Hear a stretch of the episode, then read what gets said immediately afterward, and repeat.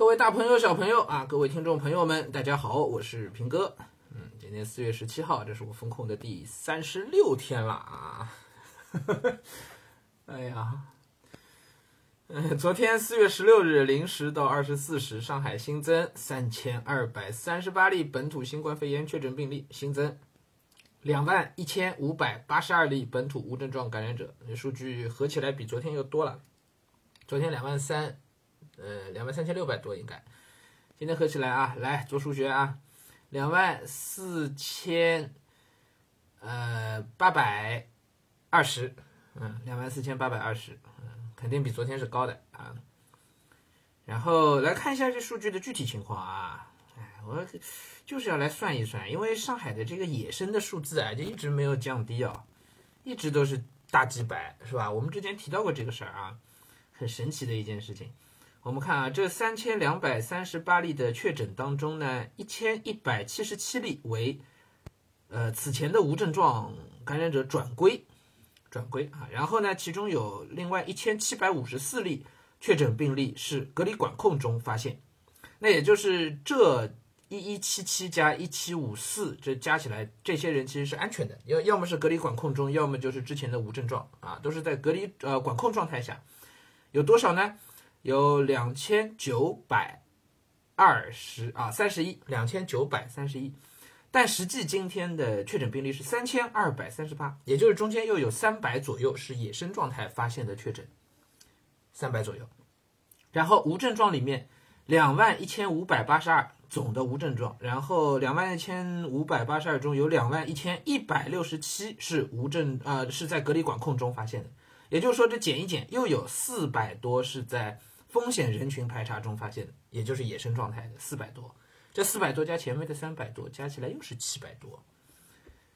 嗯，从这个数据来看是非常不乐观的，因为每天仍旧有七百多例的这个确诊和无症状是在野生状态下发现的，就是没有在小区的隔离当中，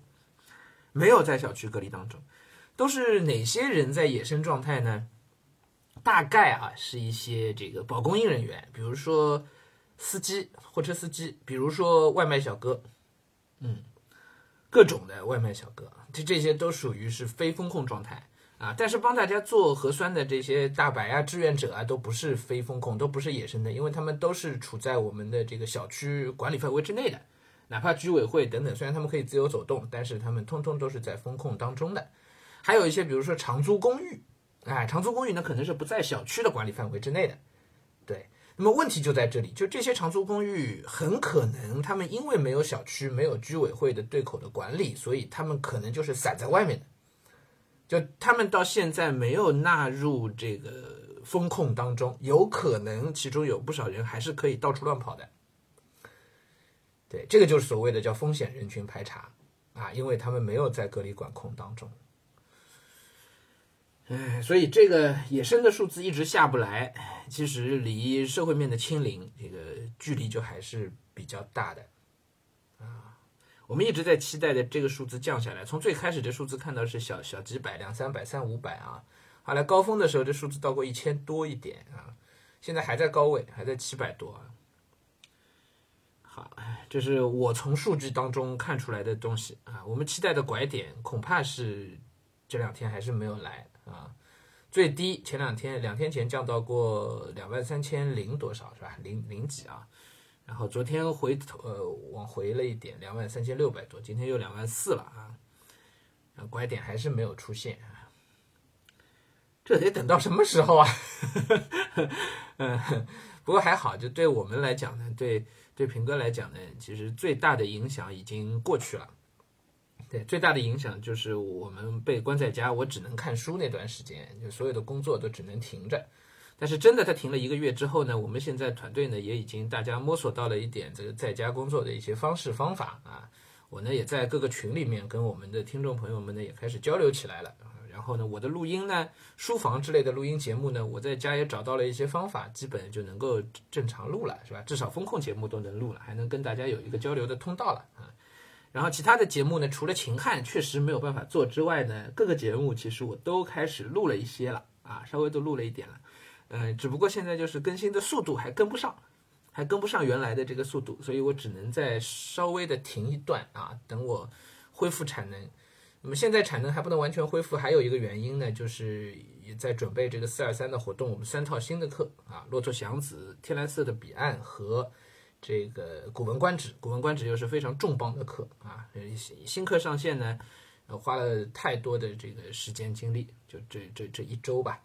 那这几个呢，现在到今天差不多都已经准备的七七八八了。那么接下去我这三套课是要保持正常的这个日常更新的。这也是我后续新增的工作量，但眼眼下来看呢，应该都还是可以 hold 得住的一个状态啊，可以 hold 得住的状态，好吧？也是跟大家汇报一下啊，秦汉真没办法，就只能等了啊。别的节目我尽量尽快，我们开始，哪怕一周就以前是五更的，我们变三更，好吧？用这种方式，我们还是还是让它能能够能够运转起来吧。OK，嗯。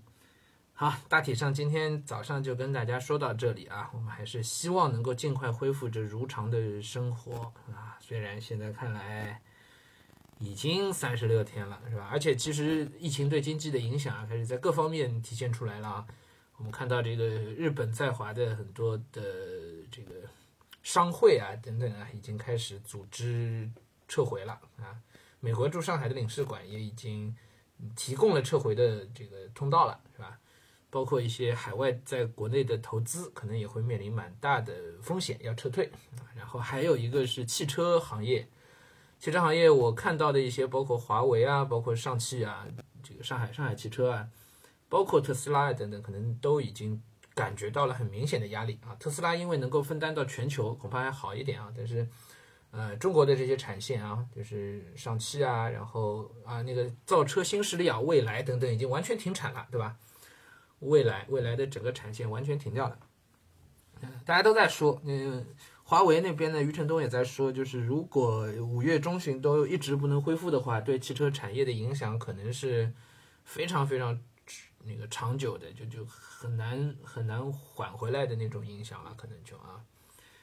所以，哎呀，再不复工啊，整个社会经济会面临很大的问题啊，哎呀。希望能快点好起来。行，今天就说到这儿啊。